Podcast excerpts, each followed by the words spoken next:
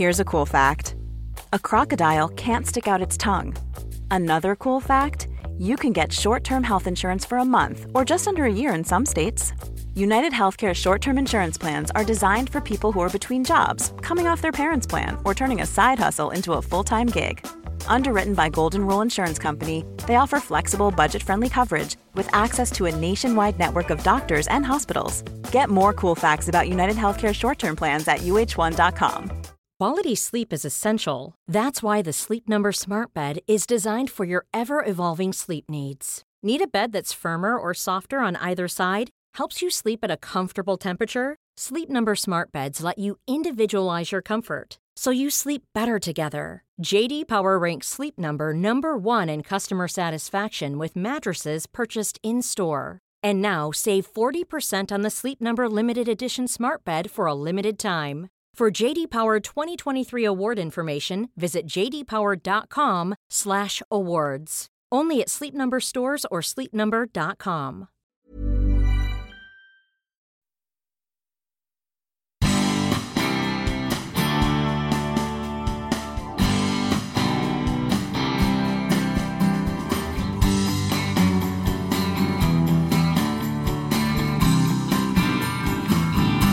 Samtidigt tycker jag att det är väldigt absurt att göra klimatfrågan till en höger-vänster-fråga, för det handlar ju om eh, fysik, det handlar om eh, naturkunskap, det handlar liksom om att om vi släpper ut för mycket koldioxid i atmosfären så blir det väldigt illa för oss människor och allt annat levande på den här planeten. Och det har liksom inte med höger och vänster att göra.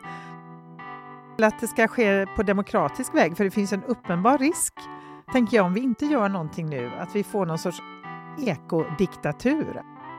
Jaha, du sitter på en motorväg, då förstår jag. Du vill rädda våtmark, alltså du vill återställa våtmarkerna. Det är ju liksom ett glasklart samband däremellan. Extinction Rebellion, är det de där klimatterroristerna som limmar fast sig i gatan och förstör konstverk? Varför ska du bjuda in en sån? Ja, frågorna var många när jag berättade att jag skulle träffa klimataktivisten Ragnhild Larsson. Likaså mina egna och andras förutfattade meningar. Tillsammans förde vi ett resonemang kring klimataktivism, civil olydnad och politiker som inte fattar det allvarliga i klimatläget. Varför man hellre sänker bensinpriset och delar ut elstöd och varför väljarna röstar på dessa politiker. Men hjälper det att sätta sig mitt i gatan? Vad är civil olydnad? Och varför skulle bilister som fastnar i köer bli mer positiva till att stoppa klimatförändringarna? En del som blir riktigt arga och ogillar klimataktivister av hela sin själ kanske undrar varför en representant från Extinction Rebellion får ta plats i den här podden. Svaret är att jag gärna vill gå utanför din och min komfortzon och se vad som finns bakom förutfattade meningar och kvällstidningsrubriker. För den skull behöver man absolut inte hålla med i varken åsikterna eller gilla civil olydnad.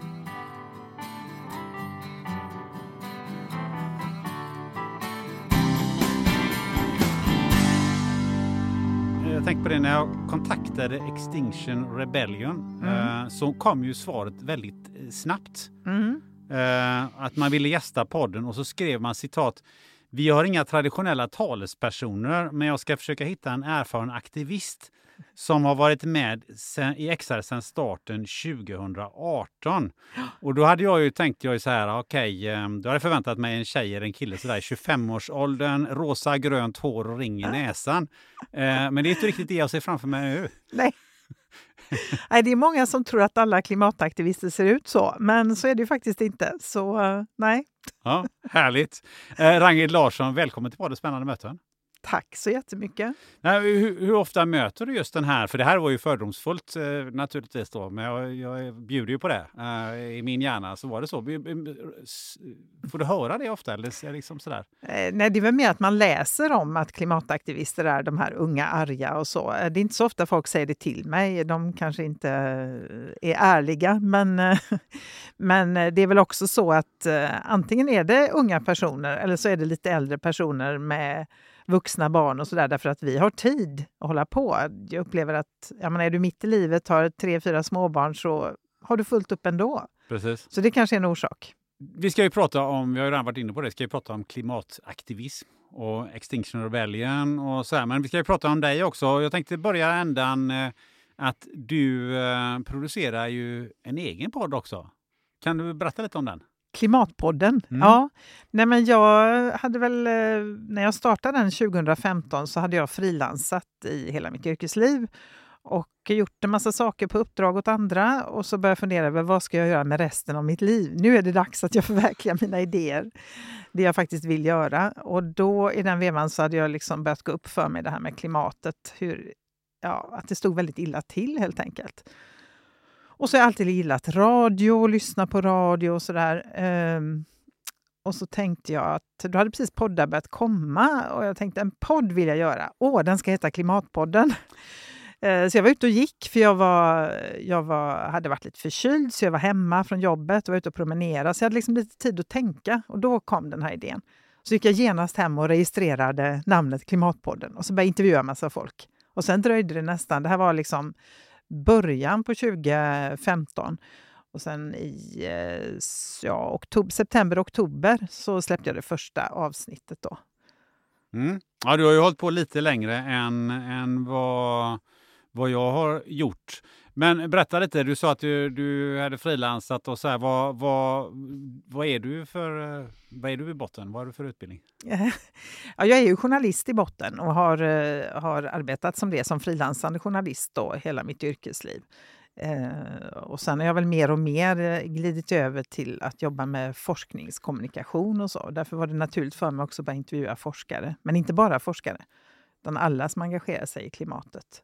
Men som man kan säga, om man ska försöka se någon röd tråd i, i mitt eh, liv så har jag väl skrivit mycket om hållbarhet på olika sätt. Jag har skrivit om hållbart arbetsliv och jag har skrivit om vedeldning och tygblöjor och lite, ja, lite sånt. Va? Men, men det, det har på olika sätt handlat om hållbarhet kan man säga.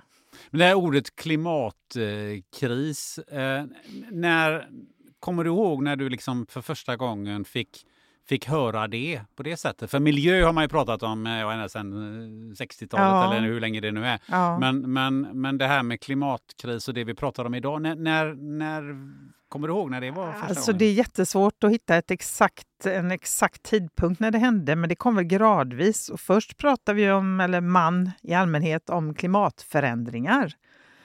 Eh, och då var det ju någonting som man kände, det händer någon annanstans, det händer i framtiden, det drabbar inte mig här och nu och sådär. Det var lite oroande, men det var inget som jag direkt sådär... Jag blev inte jätteuppskrämd av det. Eh, men sen i takt med att jag då intervjuade väldigt många forskare så förstod jag ju hur illa läget är. Och så har vi gradvis börjat prata om klimatkris och nu är det många som pratar om klimatkatastrof, därför att det är där vi är. Så att, ja. men, men det kom väldigt gradvis till mig. Men, och jag tror att det är så det är för de flesta. Man förstår klimatkrisen, innebörden av klimatkrisen på väldigt olika nivåer. Eh, och jag tror de flesta som bor i Sverige, då, om de inte bor under en sten eller är klimatförnekare, fattar att okej, okay, vi har en klimatkris. Men jag tror alldeles för få förstår hur djup den här krisen är och hur det faktiskt kommer att drabba oss här. Men var har du dina rötter någonstans? Eh, så att säga? Finns den i miljörörelsen någonstans bakåt? Det fanns ju eh, en ganska mm, omfattande debatt på den tiden när man röstade om kärnkraft, till exempel i början på 80-talet. och sådär. Eh, har du rötter tillbaka till, till den, den typen av rörelse? Alltså jag har ju inte varit aktivist tidigare i mitt liv, utan det har ju kommit nu då. Eh, jag har gått i vanliga demonstrationståg och sådär och jag har nog alltid varit ganska sådär alltså gillat att diskutera och ifrågasätta saker. För jag kommer från ett hem där ja, framförallt jag och min pappa diskuterade allting. Och vi hade inte alltid samma åsikter om saker och ting. Så att jag liksom gillar det här att ifrågasätta och vara kritisk. Och det handlar väl också om, ja det är väl delvis därför jag blev journalist också. Eh, men jag har definitivt aldrig varit aktivist på det sättet som jag har varit nu de senaste åren. Men hur, hur lät det runt middagsbordet då med farsan? Vad, vad diskuterade ni då? Ja, men det var allt möjligt. och han, han var moderat kommunalråd eh, till och med ett tag, eh, så vi hade ganska olika politiska uppfattning. Men sen lite roligt, för att sen har jag hittat debattartiklar som han skrev om eh, tillväxtens gränser och sådär. Och ska vi verkligen ha BNP som mått och sådär. Så att jag gillar ändå, nu lever inte han, men jag gillar ändå att tänka att, och tro att uh, han hade nog varit med mig på gatorna om han hade levt idag. För han blev liksom mer och mer oppositionell ju äldre han blev. Du sa att du gick i demonstra demonstrationståg. Vad, vad, demonstrerade du för då? Ja, men det kunde vara renare miljö och sådär. Alltså när jag var barn, växte upp på 60-talet, då fanns det ju Håll Sverige rent. Då gick man fysiskt ut och plockade skräp. Eh, det gör, gör man väl fortfarande. Håll Sverige rent tror jag fortfarande finns. Men då var det väldigt mycket enklare. Då liksom det var fysiska saker som, eh, som låg på marken som man kunde ta bort och så säga till folk att sluta skräpa ner. Liksom. Men det var på den tiden också som man såg de här eh, filmerna om hur man skulle hantera till exempel en ölburk. Just det.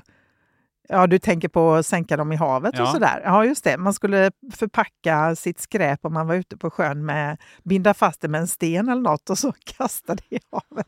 Ja, det är helt ofattbart. Det är helt otroligt alltså, ja. att, att det fanns. Ja.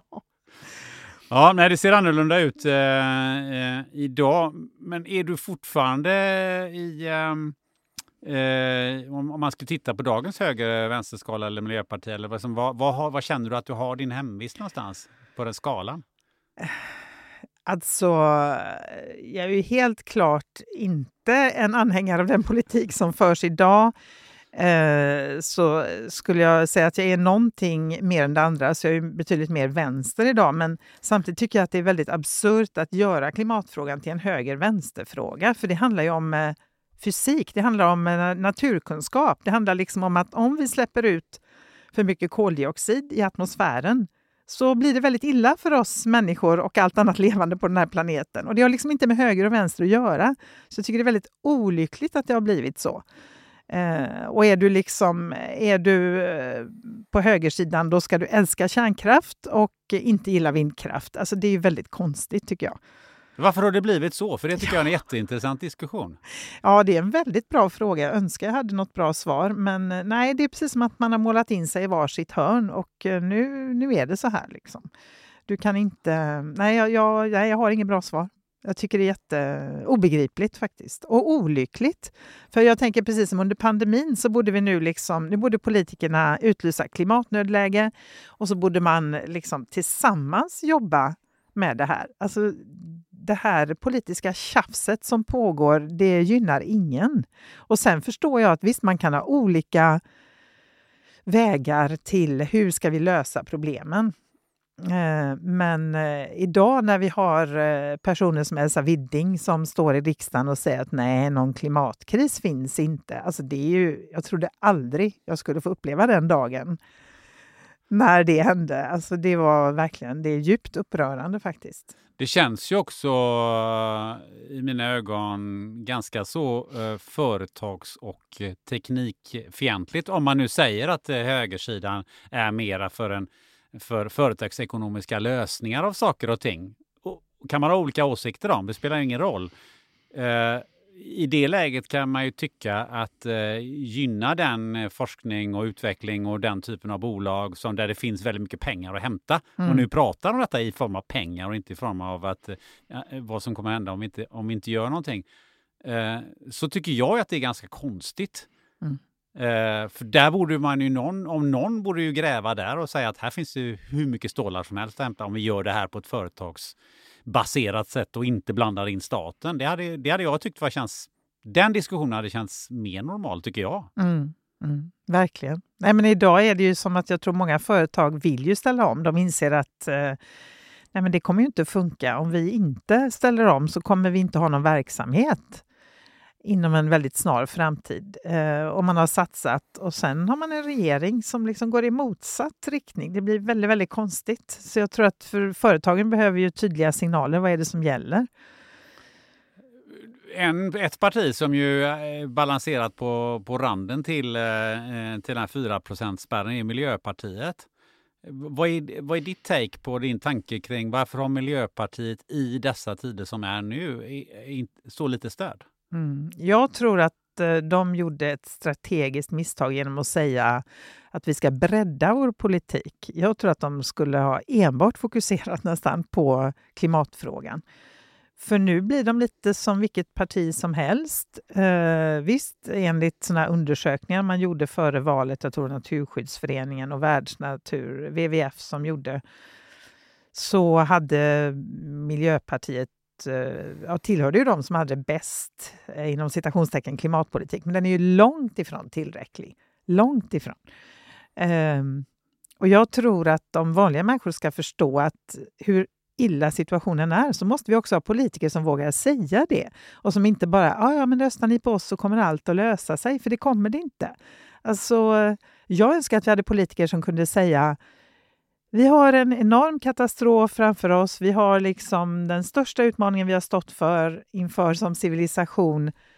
Vi behöver hjälpas åt. Vi behöver er hjälp. Vi har inte alla lösningar. Men det är liksom att ljuga och stå och säga att vi har svaret på det här. Det, det är inte trovärdigt om man har satt sig in i klimatfrågan. Kan man till och med tänka sig så att eh, eh SD kidnappade ju eh, eh invandring, migrationsfrågan och, och eh, också eh, eh, frågan kring gängkriminalitet och så vidare som hade, gjorde det till sin fråga. Eh, nu spekulerar jag lite, men skulle Miljöpartiet gjort på samma sätt med, med eh, miljö och klimatfrågan? Alltså att, det är att man liksom att man tar den bara? Ja, jag tror det. Därför att eh, det är så pass allvarligt. Och jag menar, det, det, är ju, det är ju absurt som du säger, att det är ju väldigt konstigt att med tanke på hur situationen är, att de har så få röster. Nu blir man glad för att man kom in i riksdagen, men egentligen är det ju katastrof att man inte har liksom 20 procent minst av väljarna. Vi ska ju prata om någonting som heter Extinction Rebellion, eller XR som, det, som ni också eh, kallar det för. Uh, och där är ju du med.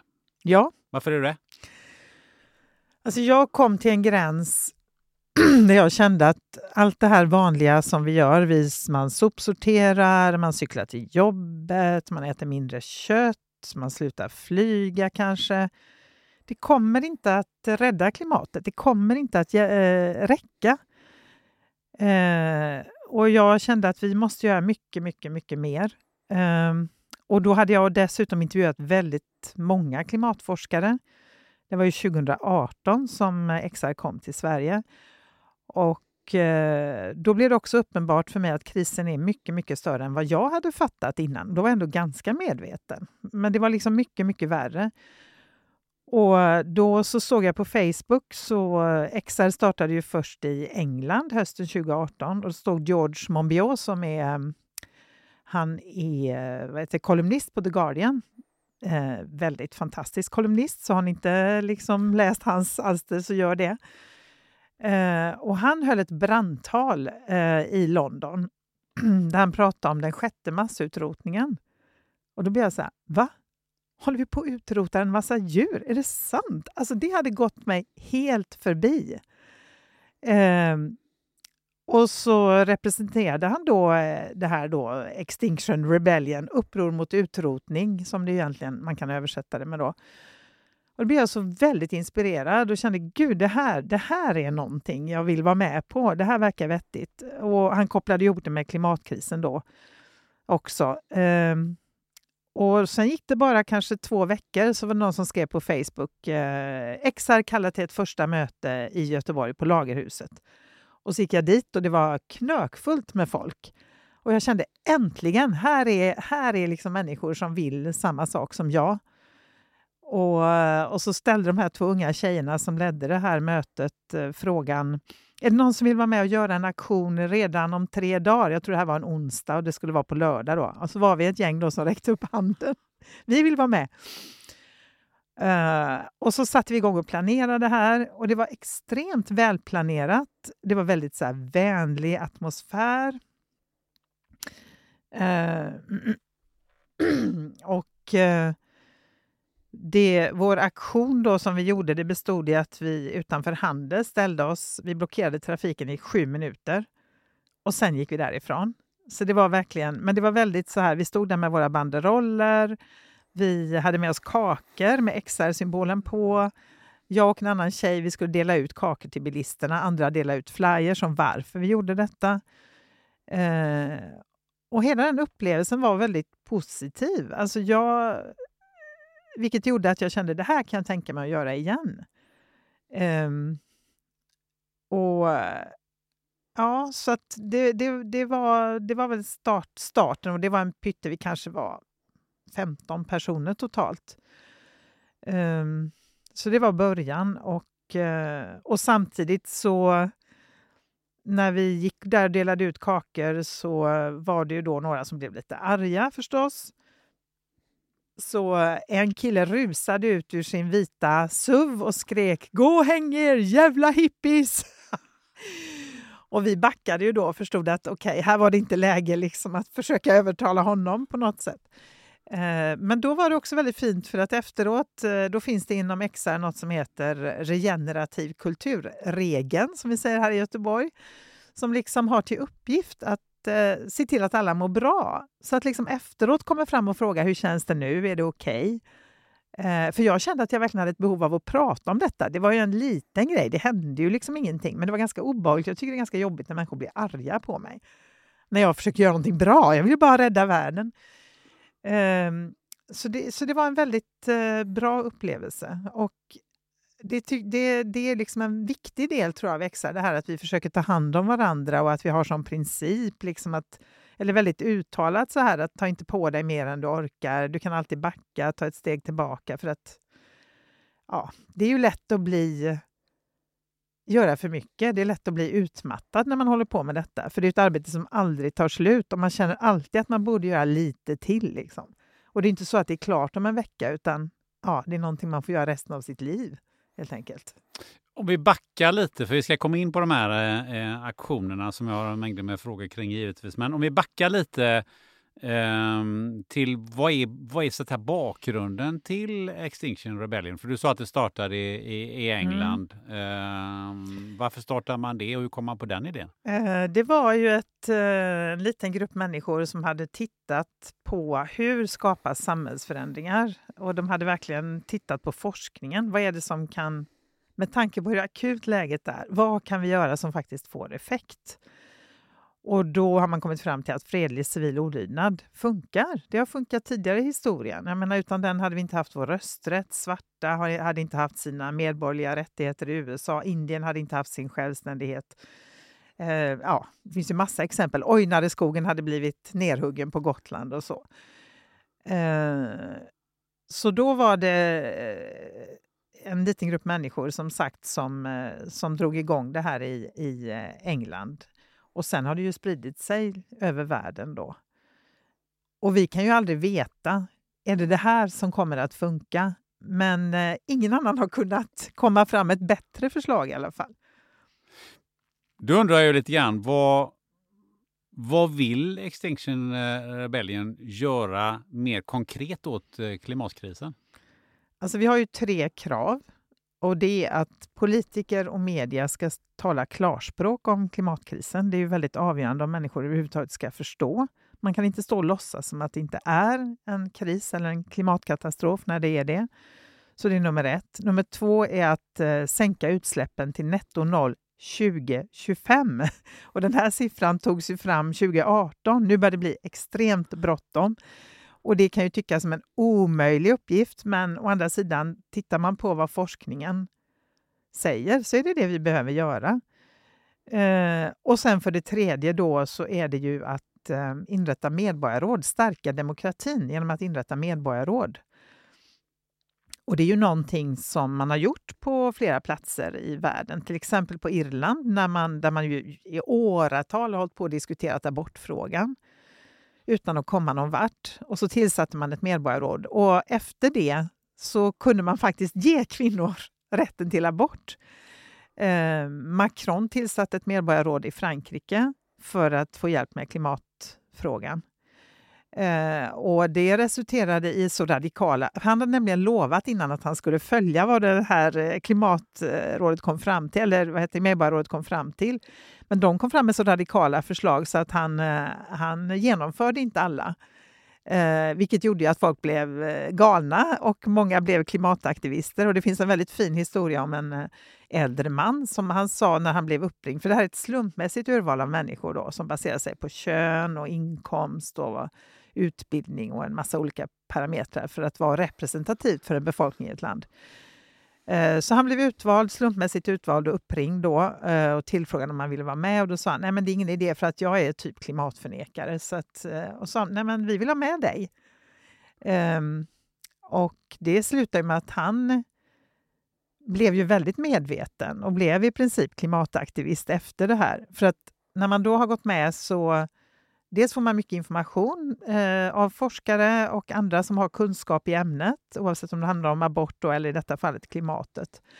Och sedan har man då, då kan det vara till exempel, eh, jag vet inte vad vi ska ta som rubrik, men eh, ja, vi, vi måste få ner utsläppen med så här många procent, eller vi ska ha netto nollutsläpp 2030 säger vi, eller 2025 vad ska vi ta för steg för att nå detta då? Och då är det den här gruppen, det är kanske 100 personer som träffas en gång i månaden under ett år. Och då får de komma fram med förslag på hur ska vi gå tillväga. Och fördelen är ju då att de har ju inget intresse av att bli omvalda, så de vågar ju fatta de här besluten som våra populistiska politiker inte gör. Eh, de vågar tala klarspråk och de vågar, eh, vågar föra fram eh, liksom förslag Eh, som faktiskt har effekt, tänker jag. Eh, men sen är det ju avgörande också att det här klimatrådet eh, eller medborgarrådet eh, att man faktiskt lyssnar, för annars tappar du sin legitimitet. Det är ju ingen som har lust att sitta en gång i månaden och ha eh, jättelånga diskussioner eh, och sen leder det liksom att politikerna inte lyssnar sen. Så det är ju väldigt viktigt. Helst vill vi att de ska vara beslutande, liksom. få makten att bestämma då. Lite intressant i det här sammanhanget är ju faktiskt att nämna, jag har ju eh, intervjuat Maria Wetterstrand som ju tidigare var eh, språkrör i Miljöpartiet och eh, hon har inte exakt den, den formuleringen som du har på detta men hon har också någonting åt det hållet att, att, att man ska få in, särskilt på, på lokal nivå, att få in Just människor det eh, som inte är politiskt engagerade. För mm. att de sa att, att det, det, det, blir ett filter i, den här, i själva politiska partiet som, som gör att, att eh, vi, vi inte får fram det bästa. och Så, här. så det, det, kan du lyssna på. Men eh, det, jag, det jag funderar på här är ju eh, ni ska få politikerna att lyssna men om vi tar det ett steg längre då, om vi, om vi tar något sånt där väldigt konkret, energiförsörjningen. Hur ser energiförsörjningen ut i, ert, eh, i, i era glasögon på er? Alltså, vi har ju inget så konkret förslag. Det är ju det vi vill att Medborgarrådet ska komma fram till. Alltså, det är inte vi som ska sitta och bestämma allt det här, utan det är ju liksom, vi måste börja med att lyssna på forskarna. Vi måste inse att eh, det är allvar nu och vi måste börja jobba. Det är liksom det viktiga. Och sen det är klart att det är klart att sen måste vi ju måste ju andra personer ta fram de här lösningarna. Det är ju superviktigt och jag tror eh, att vi behöver berättelser om hur ska den här framtiden se ut? Hur ska vi, vad är det för samhälle vi vill ha? För annars har vi ingen aning om vart vi är på väg. Men det är inget som Extinction Rebellion, vi är en, vi är en fredlig civil olydnadsrörelse liksom, som kämpar för klimatet och för, för biologisk mångfald. Eh, och, så det, det blir liksom i nästa steg. Men ni bryr er inte om lösningarna utan ni, ni, Nej, ni alltså bara vi... säger att nu, har, nu är det klimatkris och sen så stannar ja, ni där? Ja, lösningarna vi vill att det ska ske på demokratisk väg för det finns en uppenbar risk, tänker jag, om vi inte gör någonting nu, att vi får någon sorts ekodiktatur. Alltså, Vad är det? Ja, jag tänker på Handmaid's Tale. Nej, men en eh, serie, eller det egentligen bygger på en bok av Margaret Atwood där det är, de lever ett perfekt ekologiskt samhälle men det är liksom en polisstat. Fruktansvärt. Så vill ingen människa ha det. Så att eh, därför, är, därför tror jag att det här med medborgarråd är nyckeln. Liksom. Vi måste få med oss eh, vanliga människor som eh, bestämmer över vår framtid. Liksom. Varför kan inte politikerna göra det? Om, ja, politikerna, de... om politikerna gör, skulle göra det skulle vi då få den här eh, ekodiktaturen? Menar du? Nej, jag vet inte, men hittills har de ju visat sig oförmögna. Det är precis som att det här politiska systemet vi har nu inte riktigt klarar av att hantera en så stor och komplex kris som klimatkrisen är. Det, det, man är så inkörd i sina eh, gamla hjulspår eh, så att... Ja, jag vet inte, men det... det jag, jag hoppas inte på politikerna längre. Jag känner att de... alltså det är knappt att jag... Jag till exempel i min podd har jag inte intervjuat en enda politiker. Jo, Isabella Lövin har jag faktiskt intervjuat. Eh, men Varför annars... gör du inte det? Nej, men jag känner inte att de sitter på lösningarna. Det De kommer dags... bara med sina floskler liksom och de håller på med sitt... Alltså den här senaste varelsen, valrörelsen, man blir ju bara matt när de står i tv och diskuterar liksom eh, kärnkraft. Plötsligt handlar hela klimatfrågan om kärnkraft. Som om det skulle lösa problemet. Jag menar, oavsett vad du tycker om kärnkraft, om du så älskar kärnkraft så kommer inte det att räcka. Och vi kommer inte, liksom, det kommer inte vara en lösning. Det tar eh, jättelång tid att bygga ett kärnkraftverk och den tiden har vi ju inte. Så att, eh, att reducera frågan till det, det, blir, eh, det går inte. Alltså, och jag tror att vi har också ett system som gör att politikerna inte riktigt vågar komma med de här kanske obekväma sanningarna. Att nu, jag menar, det var ju någon debatt där alla politiker i princip sa att eh, nej, nej, men ni behöver inte förändra er livsstil. Nej, nej, det behövs inte. Eh, möjligen kanske äta lite mindre kött och flyga lite mindre. Men det var liksom inga, alltså vi står ju inför genomgripande förändringar. Det måste ju politikerna våga säga. Och då undrar jag, så här, vad, vad är det för samhälle då som ni vill skapa? Kan, ni beskri- kan du beskriva det? Ja, vi har ju ingen sån uttalad gemensam vision. Det kanske vi borde ha, men Ja, men om, jag tänker så här att ni ni angriper politikerna för att de inte klarar av att, eh, att genomföra någonting. De pratar om kärnkraft eh, de, och, och eh, de, du pratar om ekodiktatur och alla möjliga sådana grejer. Det är ju ändå så att eh, du, du pratar om medborgarråd, ni pratar om, om att politikerna måste göra någonting. Men vad är det för samhälle ni vill bygga då? Ja, ett samhälle med mer, eller som jag, jag kan bara prata utifrån mig själv, liksom. men det är ju ett samhälle där vanliga människor har mycket mer att säga till om och där vi kanske bygger mer på lokalsamhället. Eh, ja, alltså jag, jag har nog inte något eh, jättebra svar faktiskt. Jag är så väldigt, man är så väldigt upptagen med att, men hallå, sluta bränna fossila bränslen. Det känns som liksom, det är så akut. Eh, Men jag tror att det är jätteviktigt. Vi behöver absolut ha visioner, men de behöver vi liksom jobba fram tillsammans. Eh, och jag, jag tror att vi går omkring med väldigt eh, ska säga, olika bilder i huvudet av hur ser det här omställda samhället ut. Då? Hur ser ett samhälle ut? Jag tänker ju inte att det behöver bli ett... Alltså, För att ja. ta det här med fossila bränslen. Ja. Säga, sluta bränna fossila bränslen. Ja. Då blir ju följdfrågan då, vad är det vi ska bränna då? Ja, vi får ju satsa på förnybara eh, energislag. Liksom. Och vi måste ju, det har man inte, pratar inte politikerna heller om. Vi måste ju minska vår energikonsumtion. Nu har ju det kommit automatiskt för att folk har fått hysteriskt höga energi, eh, elräkningar. Eh, och då sparar man energi för det är ganska få som har lust att, eller kan betala så mycket. Eh, men, eh, men, men det här att vi måste minska vårt avtryck överhuvudtaget. Alltså vi kan inte, varje svensk idag i snitt tror jag vi släpper ut så här 10 ton koldioxid per år. Vi måste ner på ett ton. Det är väldigt, väldigt stor skillnad. Eh, och då, men det kan inte heller vara så att åh, det här är upp till varje individ. Det, vi måste ju få, eh, få regler, regelverk och eh, vad ska jag säga hjälp att göra detta på ett vettigt sätt. Och det måste ju ske på ett rättvist sätt så att inte liksom, ja men nu drabbas alla som råkar jobba i, på Primraff till exempel. Alltså de behöver ju hjälp då med att få, det kommer ju kunna finnas massor med nya jobb i den här omställda världen som inte är, förstör våra livsbetingelser. Och komma ner från 10 ton, eller vad du sa, till, till 1 ton Mm. eh, på väldigt kort tid. Mm. Det låter i mina öron att det här krävs ju tvångsåtgärder. Ja, Annars finns det ju inte en chans. Nej, alltså det sorgliga är ju att hade vi, när man började uppmärksamma de här problemen för 30 år sedan, 40 år sedan, då hade vi ju kunnat göra en väldigt lugn och eh, mjuk omställning. Ju, för varje dag vi väntar så kommer det bli tuffare och tuffare att göra den här omställningen. Det så är det bara. Fast folk är ju inte intresserade av det. Nej, folk men är ju de kommer ju, intresserade av att få mer pengar i Jag vet, plånboken. jag vet, men Hur ska du lösa det? Alltså det Alltså, saken är ju den att det inte är så att vi kan välja om vi ska ha en klimatkris eller inte, utan den kommer ju vare sig vi vill eller inte. Eh, så att vi kommer ju att bli, det kommer ju bara att bli, bli varse.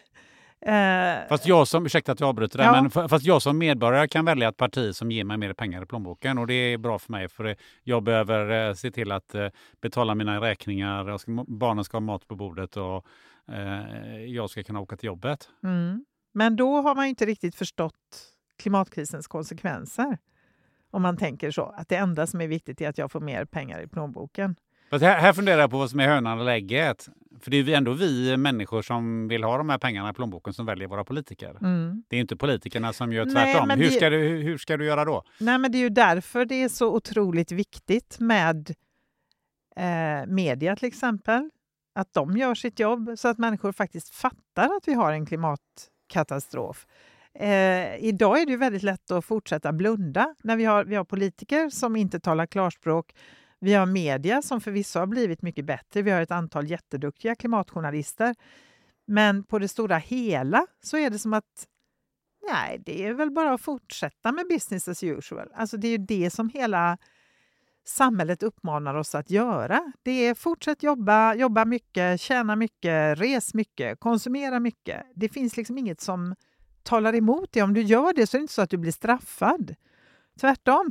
Men det är ju rätt gött.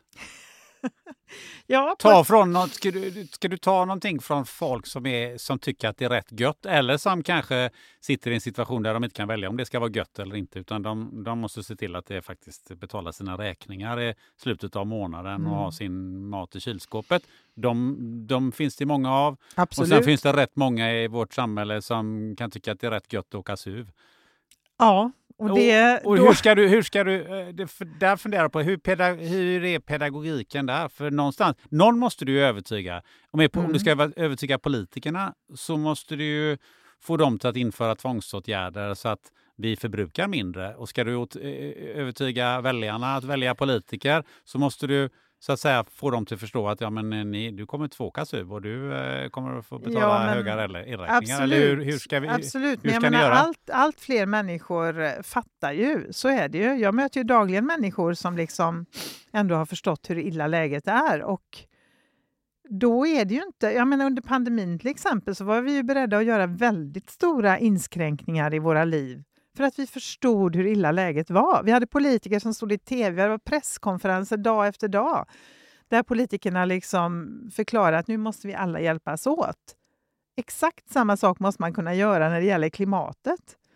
Det, det, och jag menar, det ligger ju verkligen i vårt eh, egen intresse. Jag vill ge mina barn en planet, en beboelig planet där de kan leva ett tryggt liv. Eh, det är det viktigaste för mig, inte att de ska kunna äga varsin SUV. Det är liksom inte...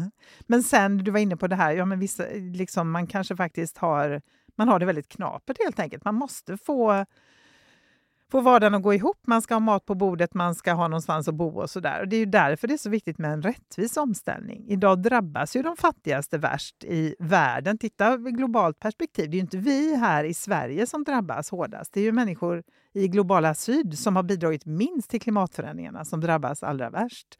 Och det är ju djupt orättvist. Eh, och så säger, vi, så säger man liksom, nej men åk till Kina eh, istället för att... För det finns ju också en bild av att vi är så himla bra. Vi gör redan så jättemycket här i Sverige. Gör vi inte det? är absolut inte tillräckligt. Och om vi då släpper ut 9 ton per person och måste ner på 1 ton plus att vi liksom missar 15 av 16 klimatmål. Vi, eh, alltså, den globala uppvärmningen fortsätter. När man har räknat så här på att vi sänker vårt avtryck så har man inte räknat med till exempel konsumtion i utlandet. Eller inte i utlandet, men att vi importerar varor till exempel. Så att, nej, vi, det är väl liksom det första. Man måste inse att nej, tyvärr är vi inte så bra som vi trodde.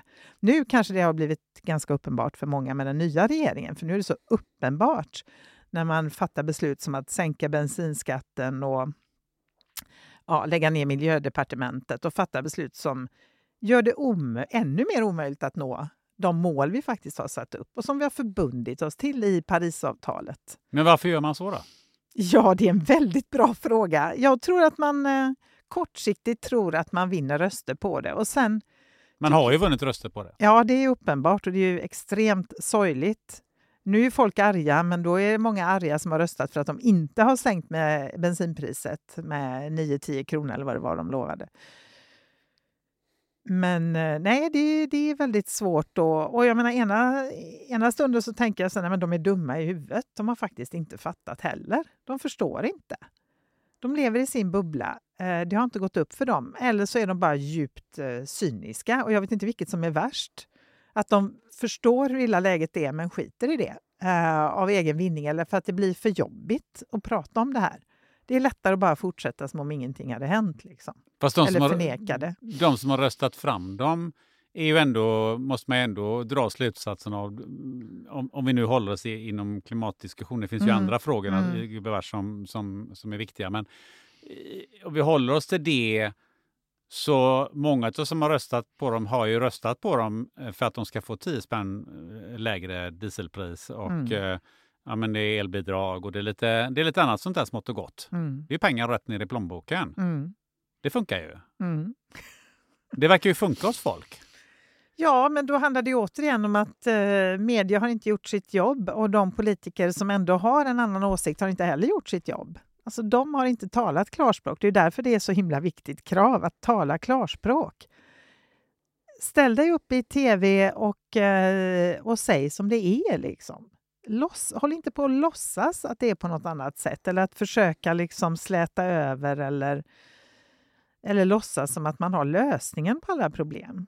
Jag, jag, jag tror verkligen att det skulle... För som det är nu så växer ju bara politikerföraktet. Eh, jag tror att man skulle vinna otroligt mycket mer på att vara ärlig och säga att nej, vi har inte alla svar, vi behöver hjälpas åt med att lösa det här. Eh, eh, menar du att folk, nu pratar vi folk som, Ja. någon sorts eh, be- väldigt brett Ja. begrepp. Det är rätt många olika åsikter om människor. Men eh, om vi säger det i allmänhet så, är det ändå som att om vi tar valresultatet eh, så, så eh, väldigt många människor har ju åtminstone röstat som jag sa då att eh, eh, vi ska få mer i plånboken i form av diesel. Eh, dieseln har blivit så dyr och, och så vidare. Men är, är, är människor intresserade av det? För det kommer ju, följden blir ju att om någon ställer sig upp att vi har ett problem, du ska gå ner från 10 till 1 ton, du kommer inte kunna göra de här grejerna.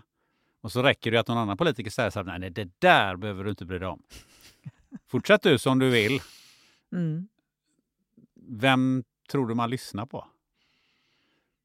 Ja, jag vill ju ändå tro att man lyssnar på den som är ärlig och som talar utifrån all vetenskap och all... Jag menar, vi har all forskning i ryggen. Liksom. Det är inget vi har hittat på, att det är så, som det, att det är så illa som det är. Liksom.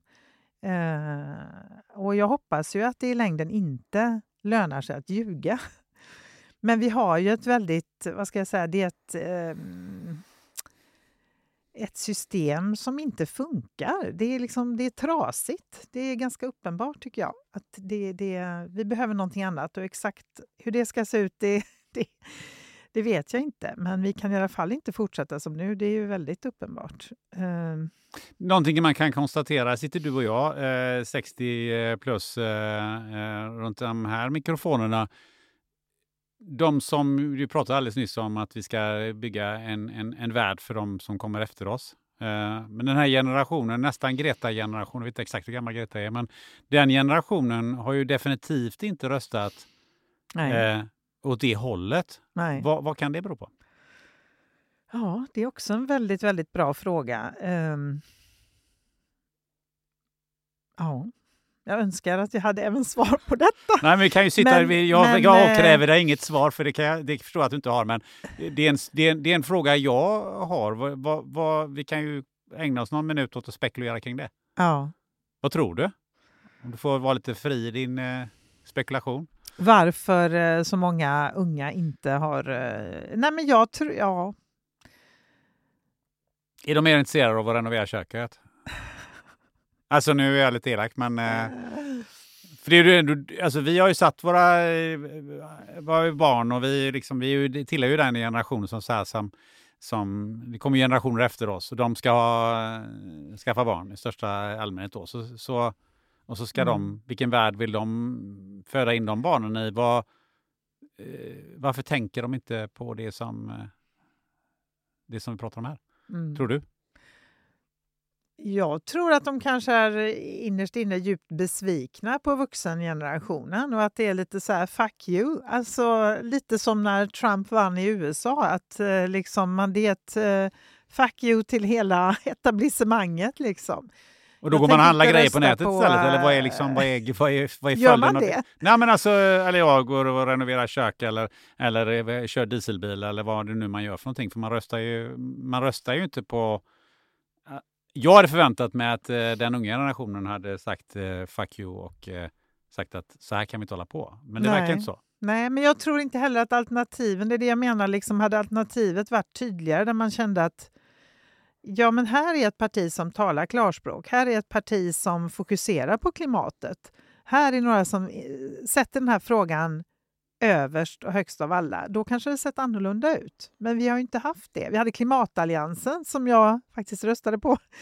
Men eh, ja, det startade de ju extremt sent. Eh, och ja, väldigt små, liksom. han inte riktigt tror jag få ut sitt budskap. Eh, men eh, ja, nej, jag vet inte.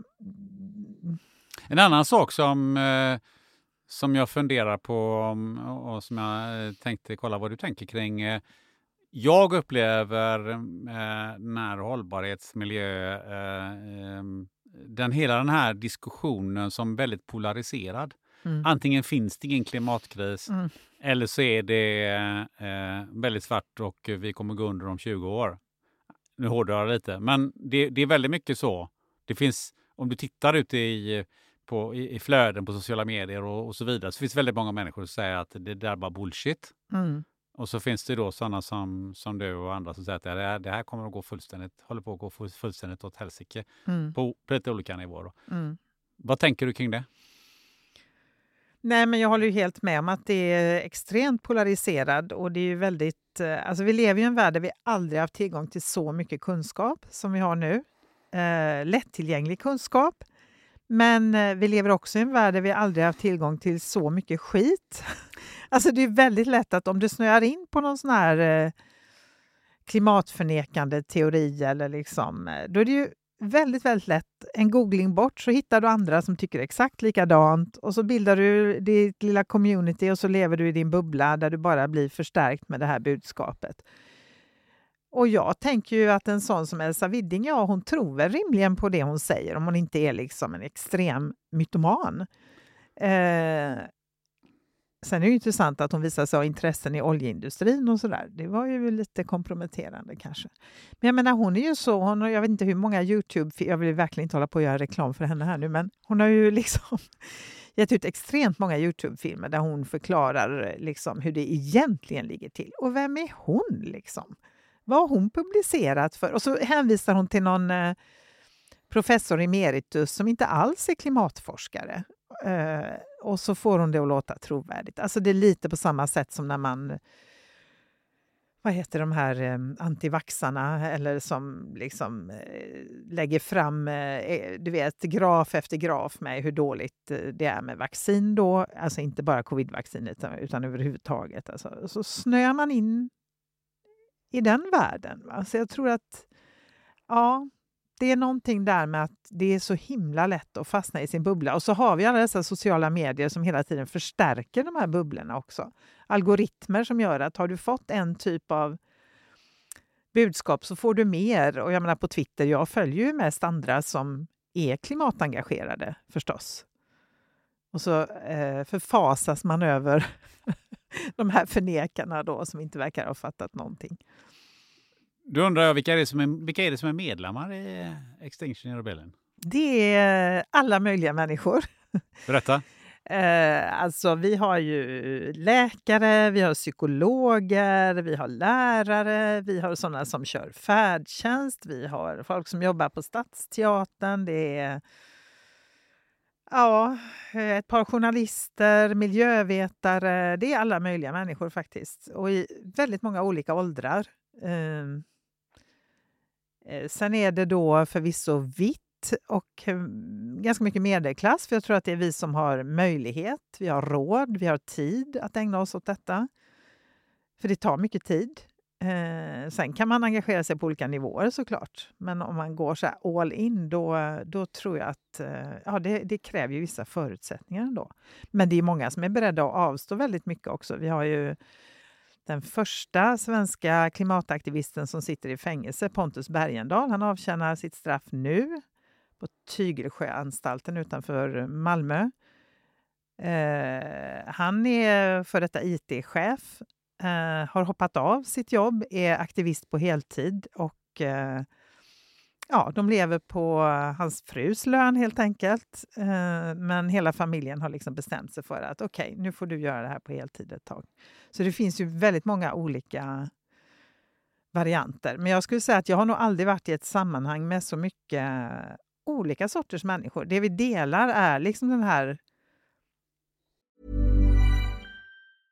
A lot can happen in the next three years. Like a chatbot may be your new best friend. But what won't change? Needing health insurance. United Healthcare Tri Term Medical Plans are available for these changing times.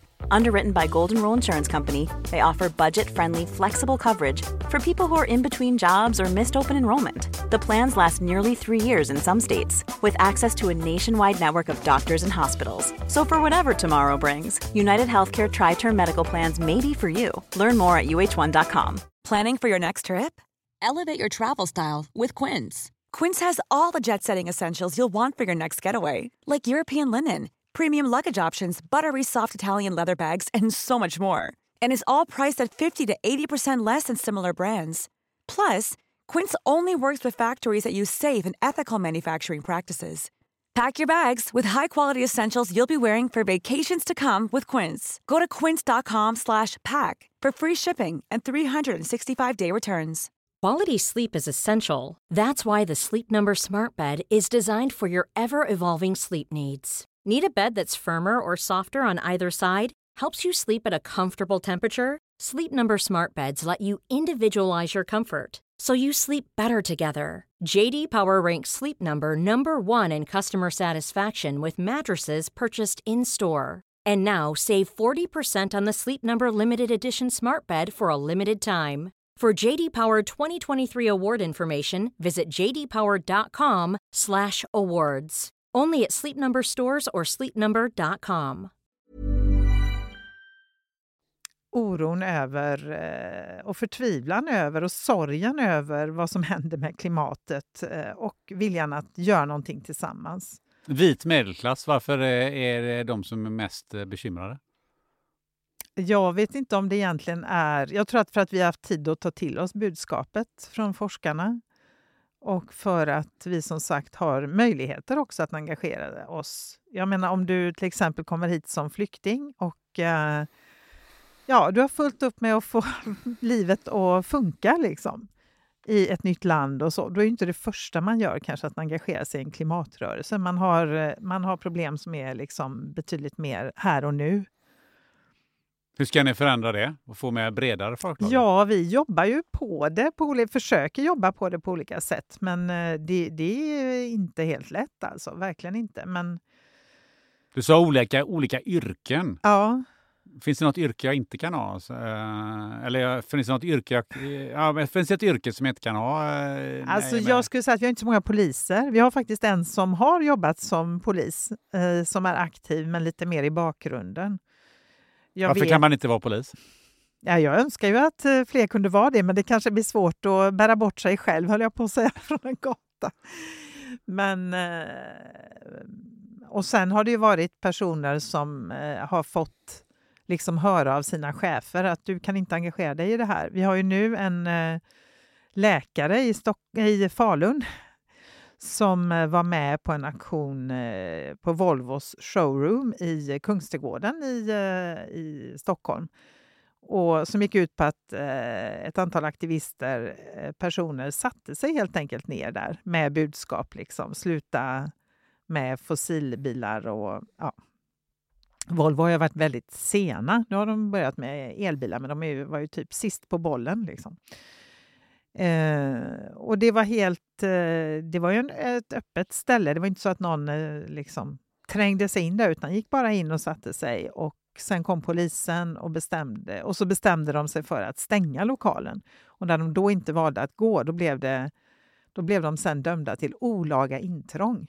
Det är nu överklagat, eh, så vi får väl se hur det går. Men då den här eh, läkaren, eh, han har nu blivit hotad med uppsägning vilket har lett till jättestora protester och stort stöd från kollegor i vården och så. Och, jag var själv med och skrev under här nu att facken måste liksom stötta människor som ägnar sig åt det här på sin fritid.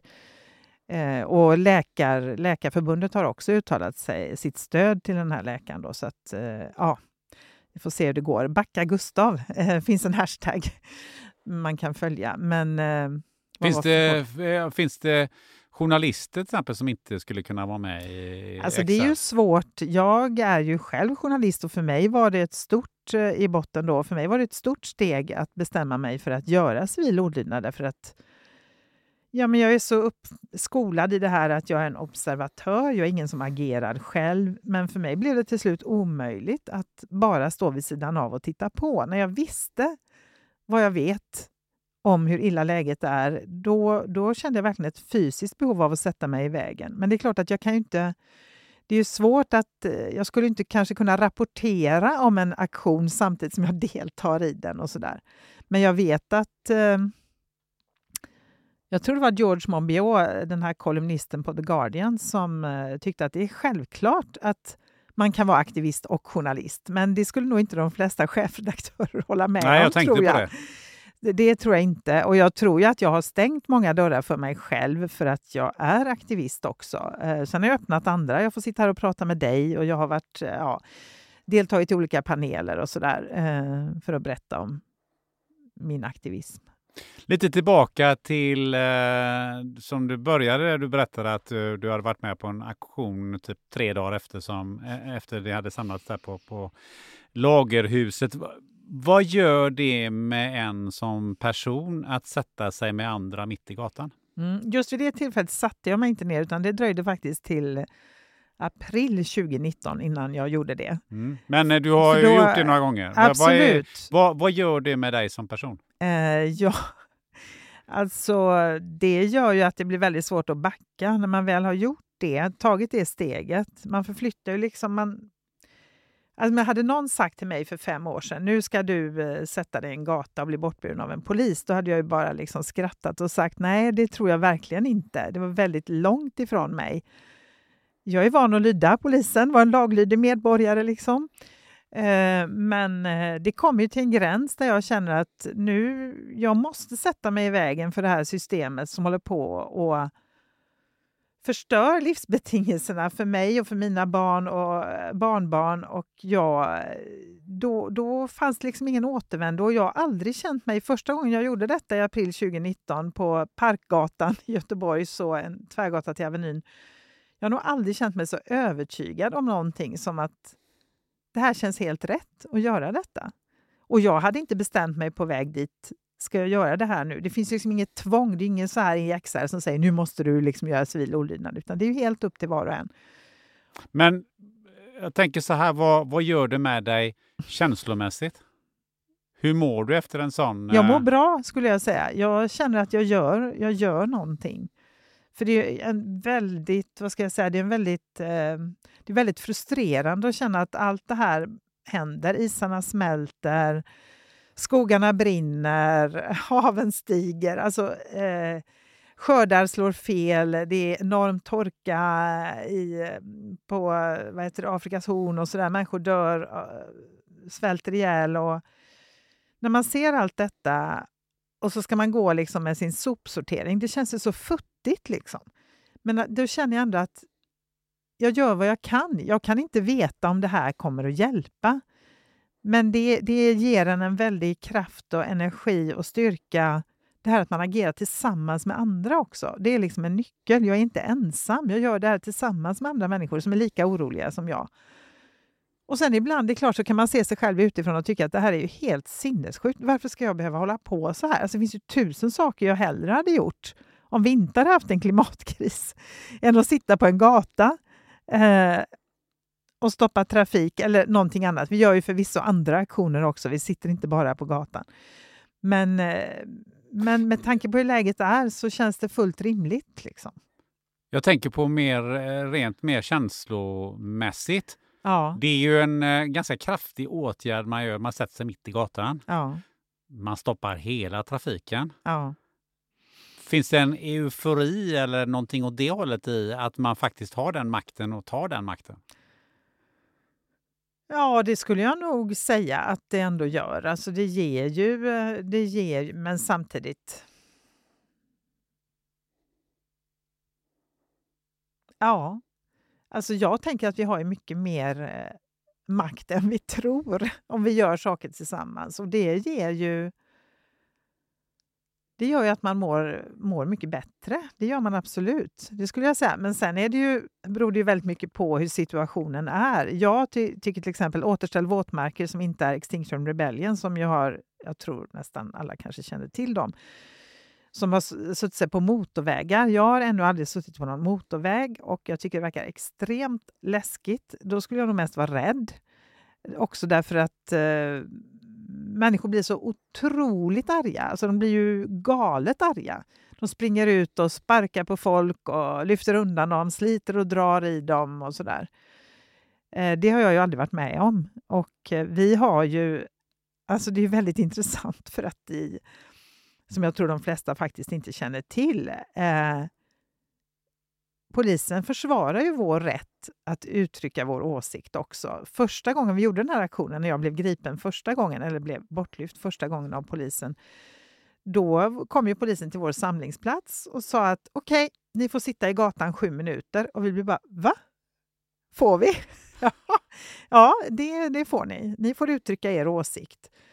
Och då såg ju de till att vi fick göra det. Sen sa de ju efter de här sju minuterna, då gick de fram till var och en och frågade, tänker du sitta kvar, då gör du dig skyldig till ohörsamhet mot ordningsmakten. Men du har möjlighet att gå. Så fram till det ögonblick där polisen faktiskt ber dig att gå, så gör du inget olagligt. Och det tror jag inte de flesta känner till. Men jag menar, polisen är ju... Alltså, det, det, det här är lite så här känsligt också, för en del tycker vadå polisen? Men eh, här i Göteborg har vi ju väldigt, en väldigt bra dialogpolis eh, som ju ofta ser till att vi kan genomföra våra aktioner också. Så de, de är liksom, samtidigt ska de se till att upprätthålla ordningen i samhället, så att de har ju liksom en dubbel roll där. Lite vad jag var ute efter. Hur många tror du är med i Extinction Rebellion för att känna den här gemenskapen? För det ger ju en väldigt stark gemenskap att sätta sig mitt i gatan. Det är lite farligt. Du använder rätt mycket kraft eller typ av, av eh, makt och du gör det gemensamt med andra människor. Mm. Ehm, det finns ju många människor som kanske inte riktigt vet vilken eh, var någonstans befinner jag mig i samhället? Vilken, vilken, vilket sammanhang ska jag finnas i? Man kanske inte har något sammanhang. Ehm, vad tror du, hur mycket av den typen av människor eh, söker sig till, till er? Det vet jag inte. Jag skulle inte säga att det är en, eh, en, eh, liksom, eh, en grupp människor som är ensamma om de inte hade exar. Utan jag tror att alltså grunden är ju att vi delar den här oron för klimatet och för framtiden. Det skulle jag säga absolut grundläggande. Och dessutom är det väldigt många med i XR som inte gör civil olydnad. Som hjälper till med media, som målar banderoller, som eh, Ja, vi har en forskargrupp som tittar på är det vi säger, stämmer det med forskningen? Eller liksom, eh, ja, vi har en ekonomigrupp, vi har, eh, det finns en musikgrupp, det finns en konstgrupp. Alltså man kan göra jättemånga olika saker, så det är liksom inget självändamål. Och jag tror inte man är beredd att ta den risken som det ändå innebär. Och det är inte så att det liksom är så här, åh halleluja, här sitter jag i gatan. Man kan ju också faktiskt vara rädd och man är ju väldigt sårbar. Det är inte så att, ja man kan säga att vi, genom att vi är många så kan vi ju, eh, vad ska jag säga, vi får ju en viss makt men den är ju ändå, alltså vi är ju extremt sårbara. Vi sitter där helt fredligt, rakt upp och ner. Eh, och det, visst, eh, den där fredliga civila olydnaden och eh, icke-våldet kan ju ge en makt på sätt och vis, absolut. Men det är liksom förenklat att säga att åh, man är med för att eh, det är så härliga människor. Nej, jag bara ställer frågan. Ja. Jag vet Nej, men inte. det, det är någonting man får på köpet. Liksom. Att, jag tänker ju också så här att i ett omställt samhälle. Vi kommer bli mycket mer beroende av varandra. Vi är väldigt så individualiserade i Sverige. Vi är väldigt liksom vana vid att, eller uppfostrade med att vi ska klara oss själva och sköta dig själv och sådär. Och det tror jag kommer att bli mer och mer uppenbart att i en krissituation, katastrofsituation, så behöver vi varandra. Och då tänker jag rent egoistiskt att då är det väl väldigt bra att man har knutit kontakten med en massa bra, vettiga människor som man litar på. Nu har du nämnt eh, ordet civil olydnad ett antal eh, gånger. Nu måste vi reda ut, för jag tror inte alla har riktigt eh, koll på vad är civil olydnad? Mm. Vad är definitionen på det? Ja, det är ju när du medvetet väljer att bryta mot en lag som du anser är orättfärdig. Och, och, och det ska inte vara för din egen vinnings skull. Det ska inte vara för att jag vill bygga en pool eller jag vill, ja, vad vet jag, det var ett konstigt exempel. Men, utan det handlar ju om för det allmännas bästa på något sätt. Eh, och, Men vem bestämmer det? Ja, det är en bra fråga. Men jag menar, ofta får man den frågan, ja men tänk om jag vill eh, SD de vill eh, göra civil olydnad för att slänga ut alla flyktingar eller någonting. Men jag menar, alltså det kräver ju ändå ganska mycket. Det måste ju vara någonting som du verkligen känner, det här är superviktigt för mig och för, för alla andra. Eh, eh, annars är man liksom inte beredd att riskera böter och fängelse, eh, tror jag. Så jag tror att det ger sig lite grann sig självt. Men jag vet inte. Jag har i alla fall inte lyckats komma på något exempel där människor har gjort fredlig civil olydnad för något, vad ska jag säga, något dåligt, liksom. Inom citationstecken. Det beror ju på vilka, vem som har vilka glasögon på sig. Jo, jo, men att rädda klimatet, att skapa en beboelig planet kan ju knappast vara något dåligt, tänker jag. Fast det är jag som sitter i bilkön och ska till eh, det här eh, mötet som är avgörande för min, om man ska få det här jobbet eller inte. Så det är fruktansvärt dåligt om, jag sitter, om det sitter, sätter sig någon i vägen. Ja, men då är det ju väldigt eh, kortsiktigt. Liksom. Det är ju på ett väldigt, ett väldigt kort perspektiv. Men visst, jag kan absolut förstå frustrationen hos vanliga människor som blir stoppade, verkligen. Eh, och jag menar, vi diskuterar ju hela, meto hela tiden metoder och jag är inte säker på att det är det bästa sättet. Det är liksom... Eh, eh, vi går ju också mot oljeindustri, fossilindustri och Prim till exempel och eh, oljehamnen i Göteborg och politikerna och sådär. Så att det är ju en ständig diskussion liksom, att göra det. Och för mig går i alla fall gränsen, jag vill aldrig riskera, alltså det får inte skada någon annan det man gör såklart. Det känns ju extremt viktigt. Och jag menar, är du inne i en stad som Göteborg till exempel, vi blockerar en gata, då är det ju väldigt, polisen leder ju om trafiken väldigt, väldigt snabbt. Och jag har pratat själv med en eh, ambulansförare som är med i XR i Malmö som säger att de är ju så vana vid det. Att he, alltså det uppstår ju varje dag trafikstockningar. Så de är väldigt vana vid att hela tiden ja, prioritera om och sådär. Var går gränsen eh, för civil olydnad? Du, du pratade om att du ni hade satt det på Parkgatan mm. eh, här i Göteborg. Mm. Eh, det var några som limmade fast sig på motorvägen mm. i eh, Stockholm mm. vid ett flertal tillfällen tror jag. Um, Men de lämnar ju alltid ett körfält öppet. Det var ju aldrig alla som limmade fast sig. Utan det var någon enstaka, en eller två personer kanske. Så det var inte totalstopp Nej. i trafiken? Nej. Eh, vad, det är så att, ja, var går gränsen för dig för civil olydnad? Så att, skulle du säga så här att ja, men nu, nu bestämmer vi att nu sätter oss på motorvägen nästa gång? Nej, jag vet inte. Jag tycker det verkar väldigt läskigt, måste jag säga. Jag tycker, alltså för min egen säkerhets skull så känner jag att jag tycker att det verkar eh, Alltså de har ju, som har gjort detta har fått utstå så mycket hat och hot. Ja, det är helt absurt. Samtidigt så är det väldigt intressant. Jag intervjuade en forskare som har tittat på det här. Alltså vad funkar? De, han har specialstuderat eh, Oskar Berglund som har specialstuderat just XRs metoder, framförallt i England. Och han menar, det, det vore en del som säger så här, ja, ja, men då kommer ju folk inte engagera sig i klimatet. Men det är inte så att är du engagerad i klimatet Även om du ogillar metoden så kommer du inte sluta bry dig om klimatet bara för det. Alltså det finns liksom inget sånt... Men de som inte bryr sig, som borde bry sig, ja. tror du att de blir mer... Eh... Nej, det är ju frågan. Det är ju frågan. Men alltså det som är intressant är ju att de gjorde någon sån här undersökning och jag kommer inte ihåg nu procentsatsen, men det var jättemånga som plötsligt visste vad våtmarker handlade om. Och och eh, alltså de hade tagit till sig budskapet och förstod det här med att, jag menar, våtmarkerna, de utdikade våtmarkerna släpper ut lika mycket som hela Sveriges personbilstrafik eh, under ett år i Sverige. Alltså det är jätte, jättemycket. Eh, och det hade liksom gått fram. Och de har ju blivit, de har fått ett enormt mediegenomslag. Och då kan man ju känna att det har vi inte fått med våra vanliga vägblockader. Lite, men inte alls så mycket. Eh, så att någonstans har det funkat och samtidigt är det ju absurt att det ska krävas att människor går ut på motorvägar och sätter sig. Det känns ju helt... Och det är ju inte heller, vad ska jag säga, kommunikativt så är det ju inte heller liksom så här Jaha, du sitter på en motorväg, då förstår jag. Du vill rädda våtmark, alltså du vill återställa våtmarkerna. Det är ju liksom inget glasklart samband däremellan. Nej, för det funderar jag det... på. Vad är sambandet med att limma Nej. sig på motorvägen Nej, och rädda finns, våtmarkerna? Det finns ju inget samband. Den annat inte jag. nej, det finns ju inget samband annat än att väcka uppmärksamhet och det har de uppenbarligen lyckats med. Var går, har... var går gränsen mellan civil olydnad och brott? Ja, men civil olydnad, då begår du ju ett brott.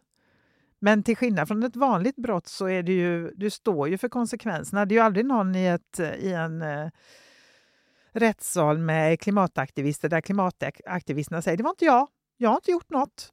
Alltså man försöker ju aldrig liksom skylla ifrån sig om det, om det är det som åklagaren påstår är sant. Men vi står ju för våra handlingar och vi är beredda att ta konsekvenserna. Sen kan man tycka att de är orättfärdiga, det är en annan sak. Men det är ju aldrig någon som försöker, därför blir det ofta lite absurt. Jag har varit med i rättegångar där liksom åklagaren försöker bevisa ja, här har jag en bild på dig där man ser att du var på platsen. Eh, ja, jag har just erkänt att jag var där och jag har förklarat varför. Så eh, det är ju eh, det är en ganska stor skillnad. Och, och civil olydnad är ju liksom... Jag förstår inte riktigt hur man tror att saker och ting förändras. Alltså kvinnor har inte fått rösträtt genom att politikerna plötsligt sa Nej, men nu ska vi ge kvinnorna rösträtt. Det var ju en hård kamp för att få rösträtt. Och samma sak med alla de här kamperna som människor har fört genom tiderna. Människor har gått ut på gatorna.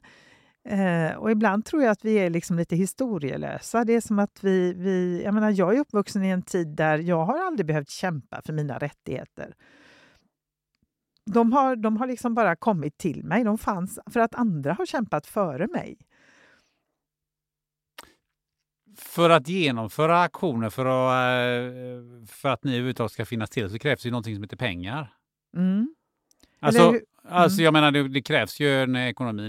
Det är böter och mm. det är... Eh, mm. Ja, ni ska, ni ska, en organisation kostar ju pengar att driva.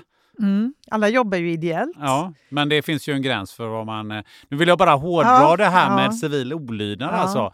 Eh, för att se var, var, var går gränsen egentligen. Jag menar, vi, vi har ett klimatnödläge som ni säger. Vi vill rädda klimatet. Ja, men vi rånar nästa eh, värdetransport för där finns det sju miljoner och de kan vi behöva för att rädda klimatet. Fast det är ju inte fredlig civil olydnad. Nej, vad är, vad är, vad går, jag vill bara, vad går gränsen? Vi någonstans? samlar in pengar. Vi ber folk eh, skänka pengar till oss, vilket ja. de gör. När vi var i Norge och Oslo, när vi protesterade mot den norska oljeutvinningen i Arktis, var det en privatperson som skänkte 500 000. Så det finns, eh, finns människor som, eh, som gör detta. Men okej, okay, får, man, eh, får man spränga hål på en eh, tankbåt?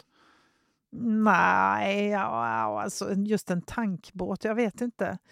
Alltså det där är också en diskussion som förs hela tiden. Andreas Malm har skrivit en bok som heter How to blow up a pipeline. Uh, och han menar ju att klimatrörelsen, att vi är naiva för han menar att det har förekommit våld historiskt sett, alltså i till exempel när kvinnor fick rösträtt. Det var liksom stenkastning och allt möjligt. Men jag...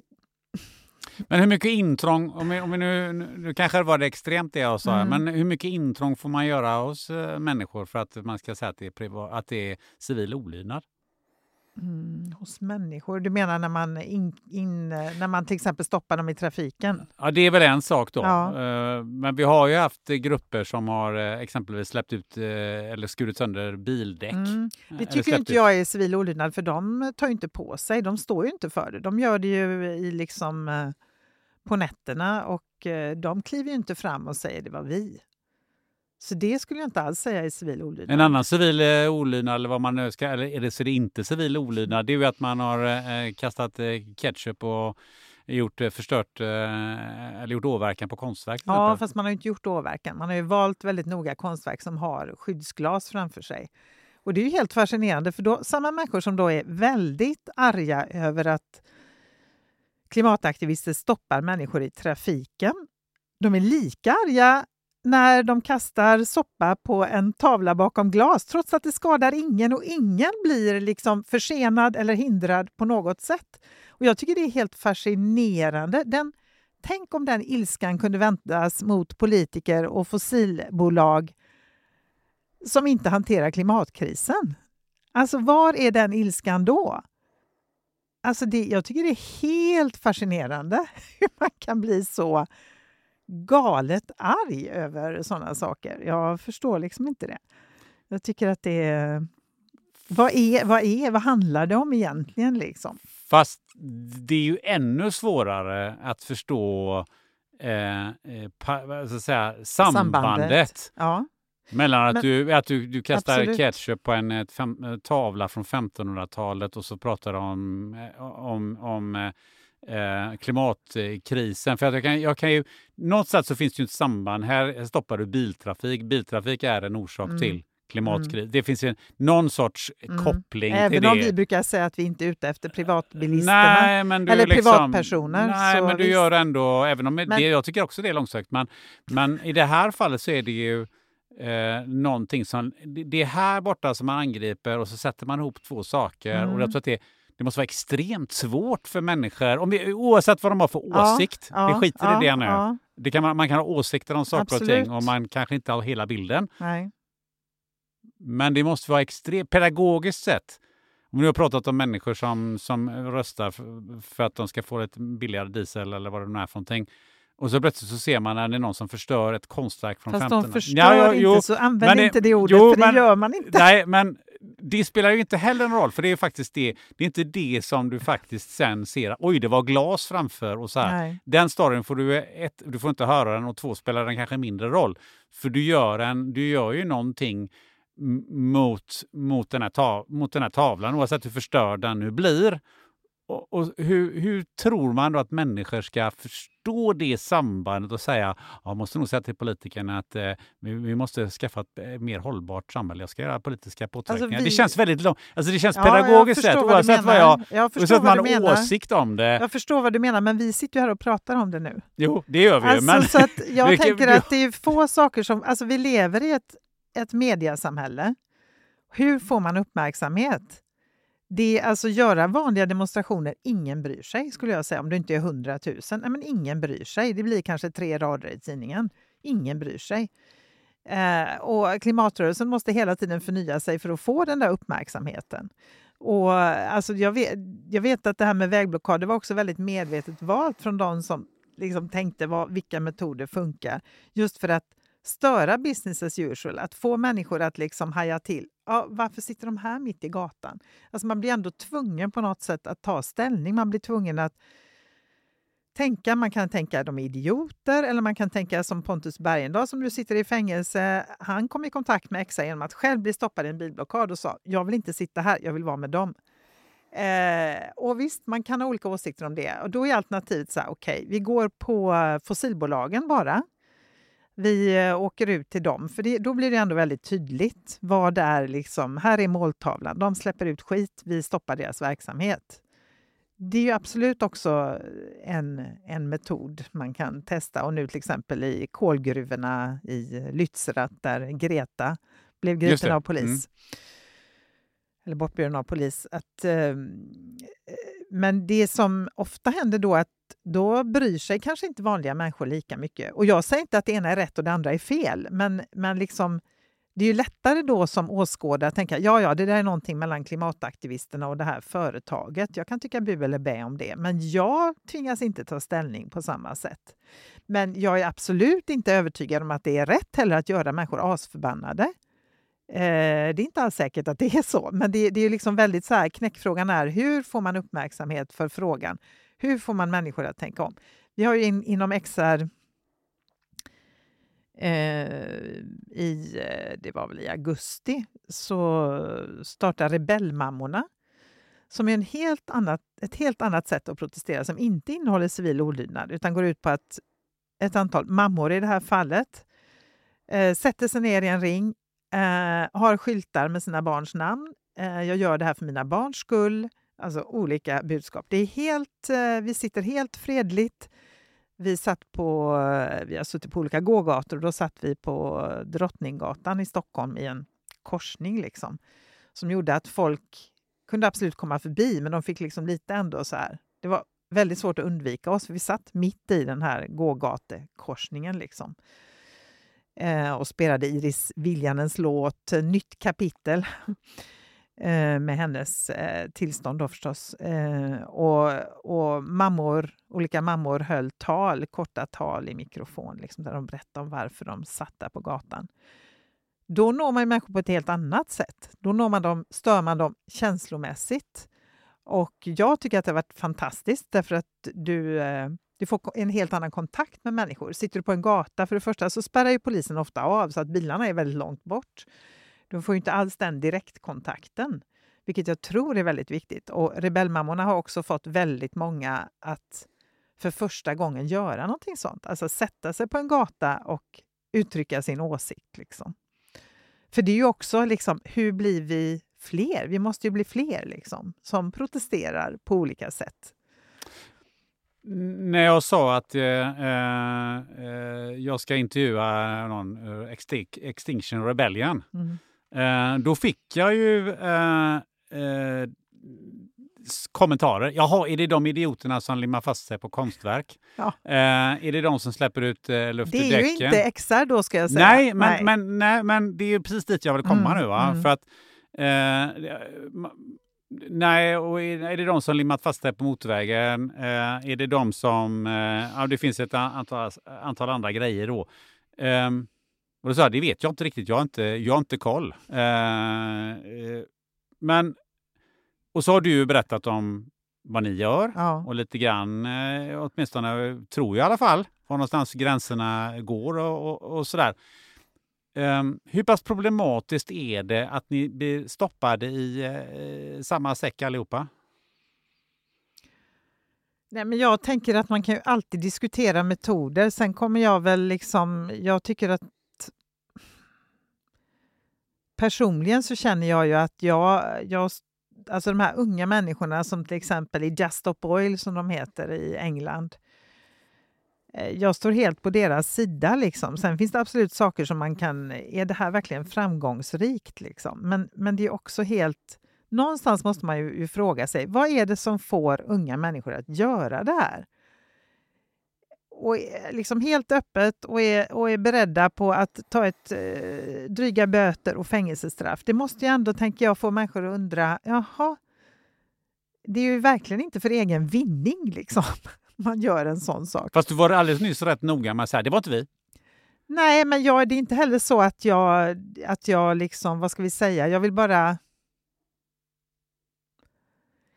Nej, alltså så här är det ju XR, att vi har ju, eh, vi har ju principer som säger att vem som helst som ställer upp på våra krav och håller på med fredlig civil olydnad kan i princip göra en aktion. Vi har ju ingen, vi är en helt platt organisation. Vi har ingen styrelse, vi har ingen ordförande. Det är inte så att man behöver säga, här är min aktionsidé. Är den okej? Okay? Kan jag göra så här?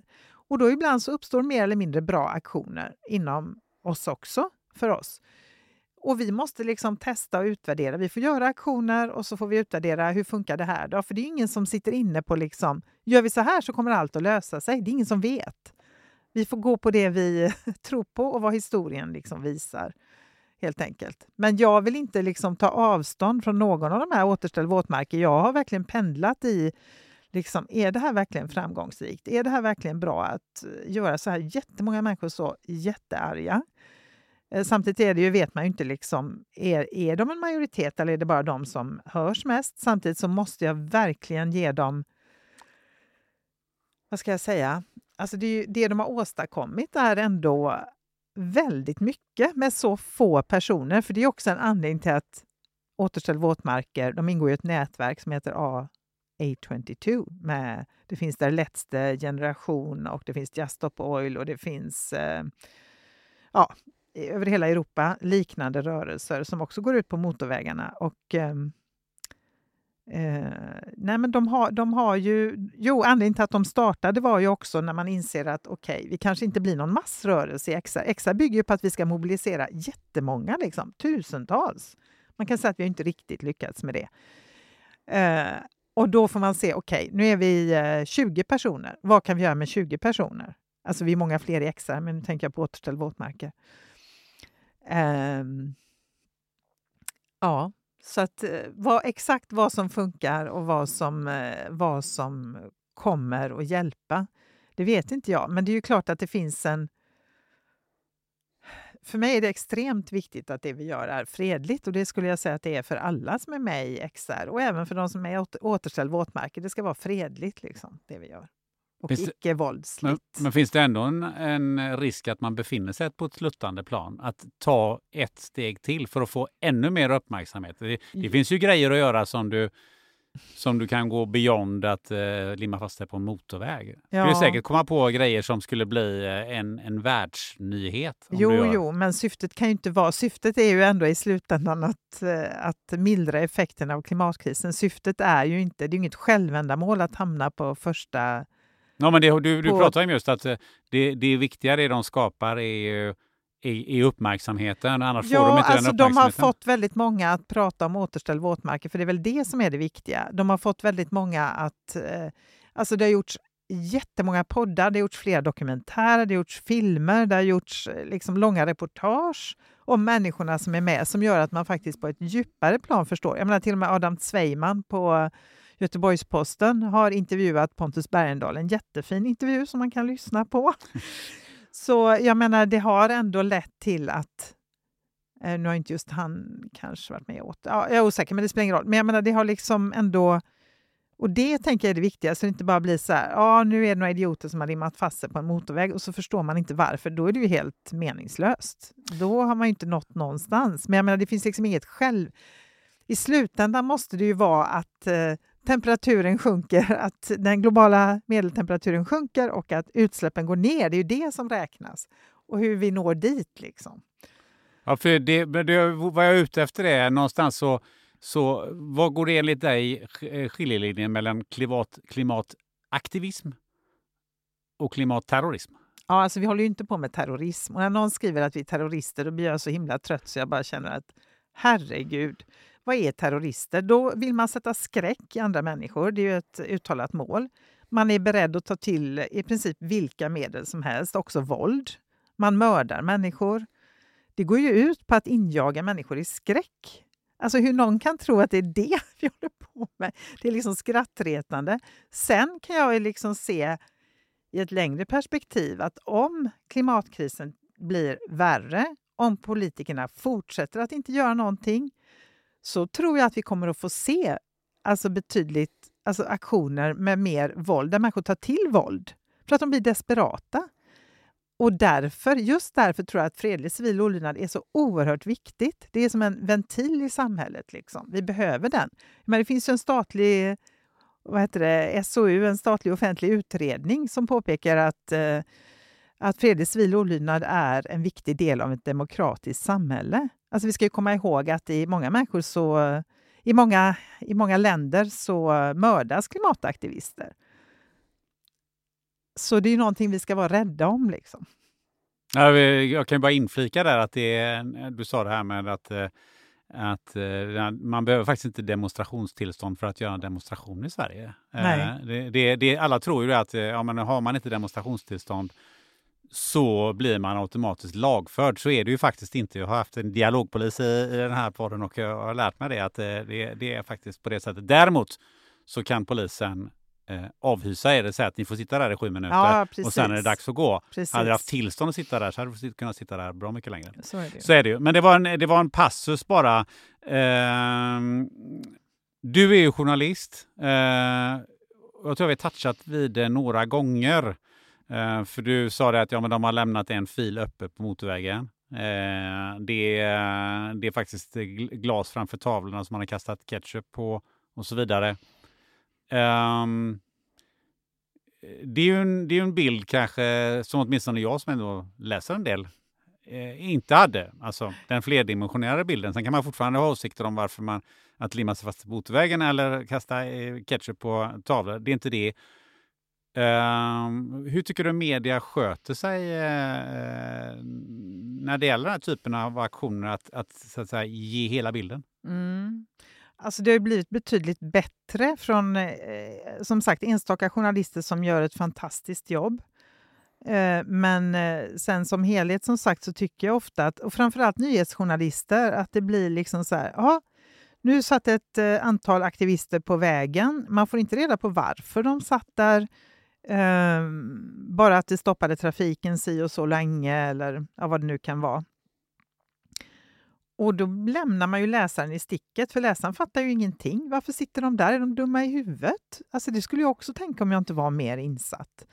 Så därför är det så viktigt att man ger, som journalist ger hela bilden. Jag tänker att det är, annars bidrar man ju till att människor blir klimatförnekare och hatar aktivister. Och eh, jag menar, aktivister utsätts ju för hot och det är ganska allvarligt. Jag tycker att eh, ja, man bidrar till att eskalera klimatkrisen om man inte tar gör ett bra jobb helt enkelt. Så att jag tänker att journalister behöver också utbildas. Allmänjournalister behöver också liksom få eh, mer kunskap om klimatkrisen och effekterna. Liksom.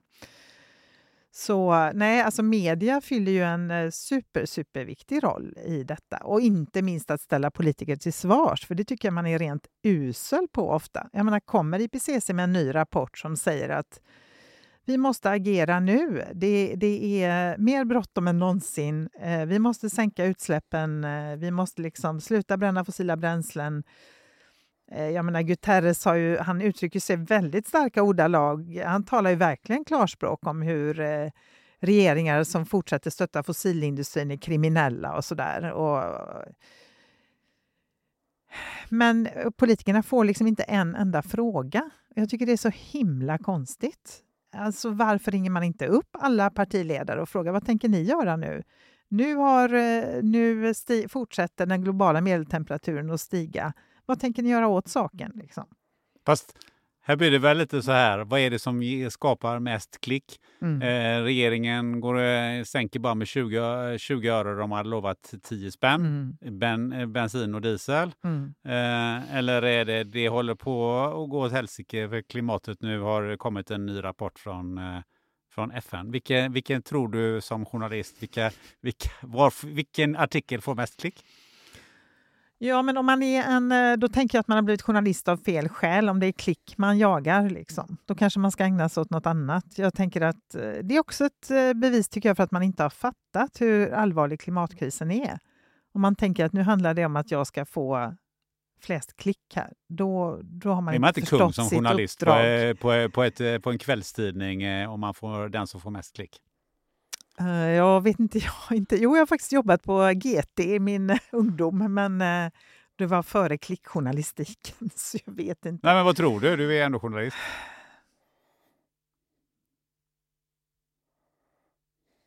Alltså väldigt mycket här handlar ju om, vill jag tro gott om människor eller vill jag tro att de är idioter?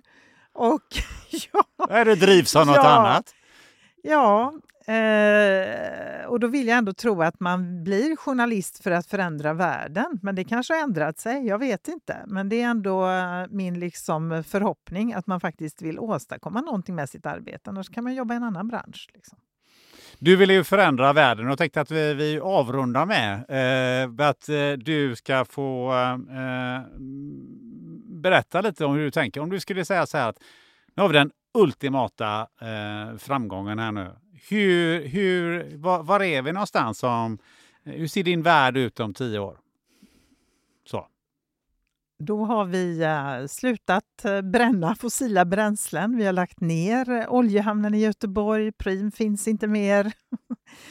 vi har satsat eh, på storskalig vindkraft, på solkraft. Kanske finns lite kärnkraft kvar, jag vet inte riktigt. Men alltså förnybara. Vi har ställt om Eh, systemet så att inte...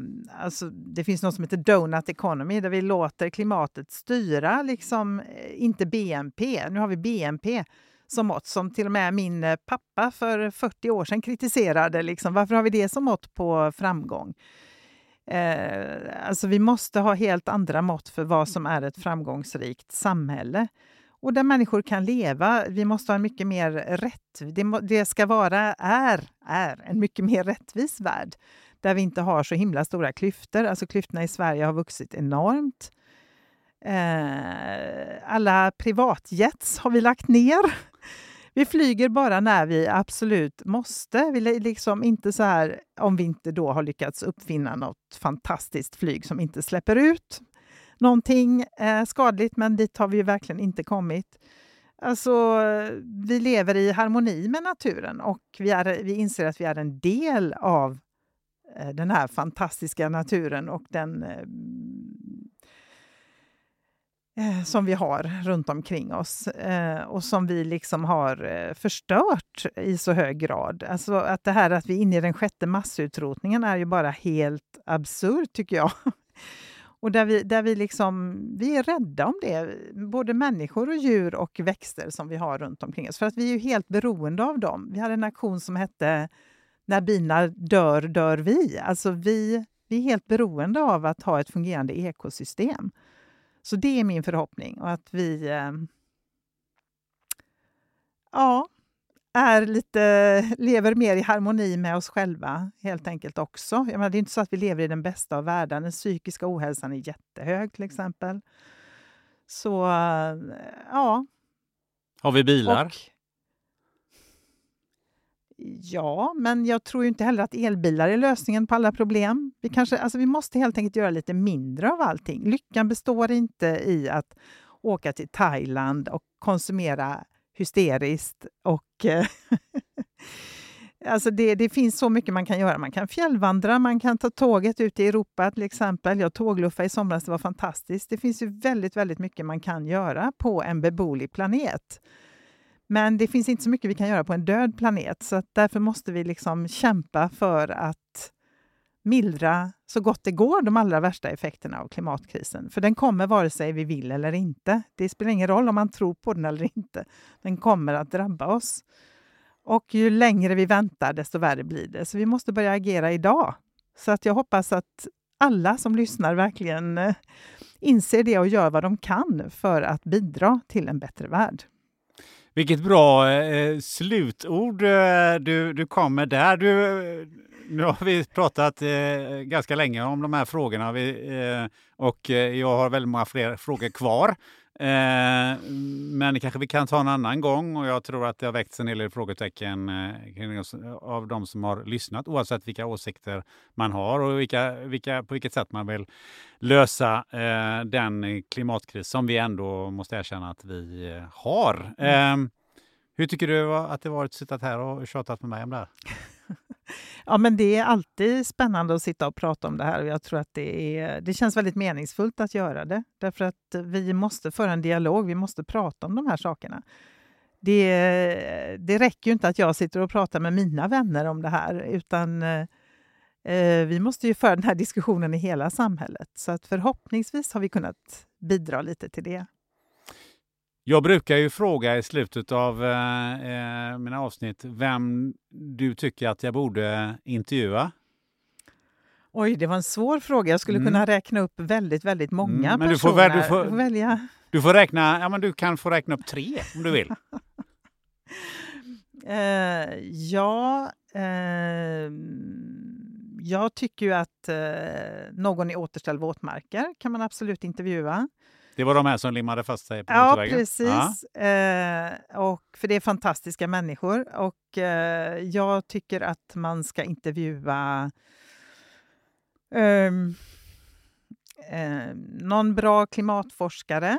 Har du något tips på något eh, namn? Kanske, nu finns ju eh, Ja, Alexandre Antonelli som har skrivit en bok om biologisk... Han är professor i biologisk mångfald och har skrivit en bok om det. Mm. Och sen kanske någon om skogen. Eh, det finns ju eh, Sebastian Kirpu till exempel. Honom har jag själv tänkt att intervjua, men du kan ju också prata med honom. Han får säkert andra frågor av dig.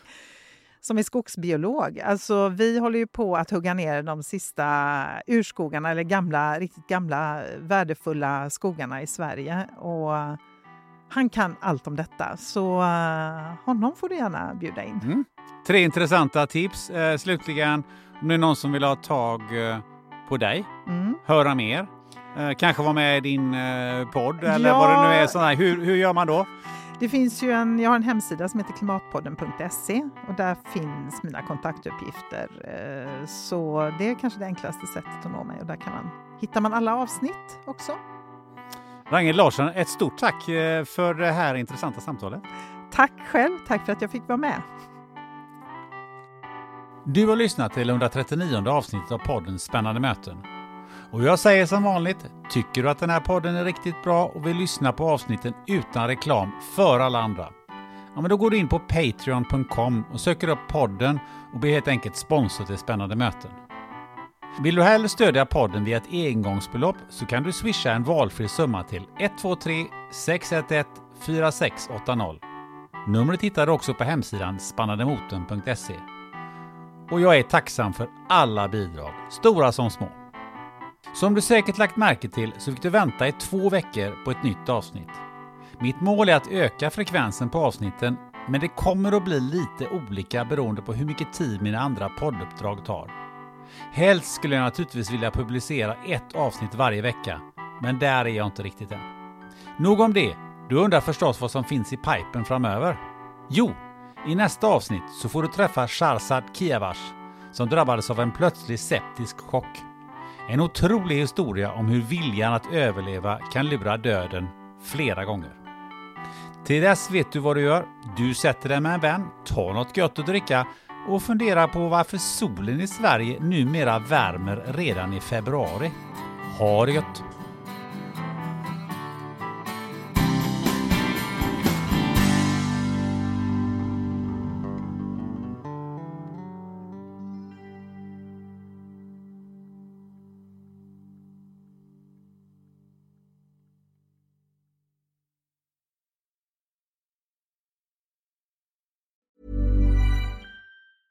A lot can happen in the next three years. Like a chatbot may be your new best friend. But what won't change? Needing health insurance. United Healthcare Tri Term Medical Plans are available for these changing times. Underwritten by Golden Rule Insurance Company, they offer budget friendly, flexible coverage for people who are in between jobs or missed open enrollment. The plans last nearly three years in some states, with access to a nationwide network of doctors and hospitals. So, for whatever tomorrow brings, United Healthcare Tri Term Medical Plans may be for you. Learn more at uh1.com.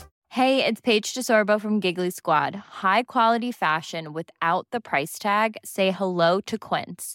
I'm snagging high-end essentials like cozy cashmere sweaters, sleek leather jackets, fine jewelry, and so much more. With Quince being 50 to 80% less than similar brands. And they partner with factories that prioritize safe, ethical, and responsible manufacturing. I love that. Luxury quality within reach. Go to quince.com slash style to get free shipping and 365 day returns on your next order. Quince.com slash style.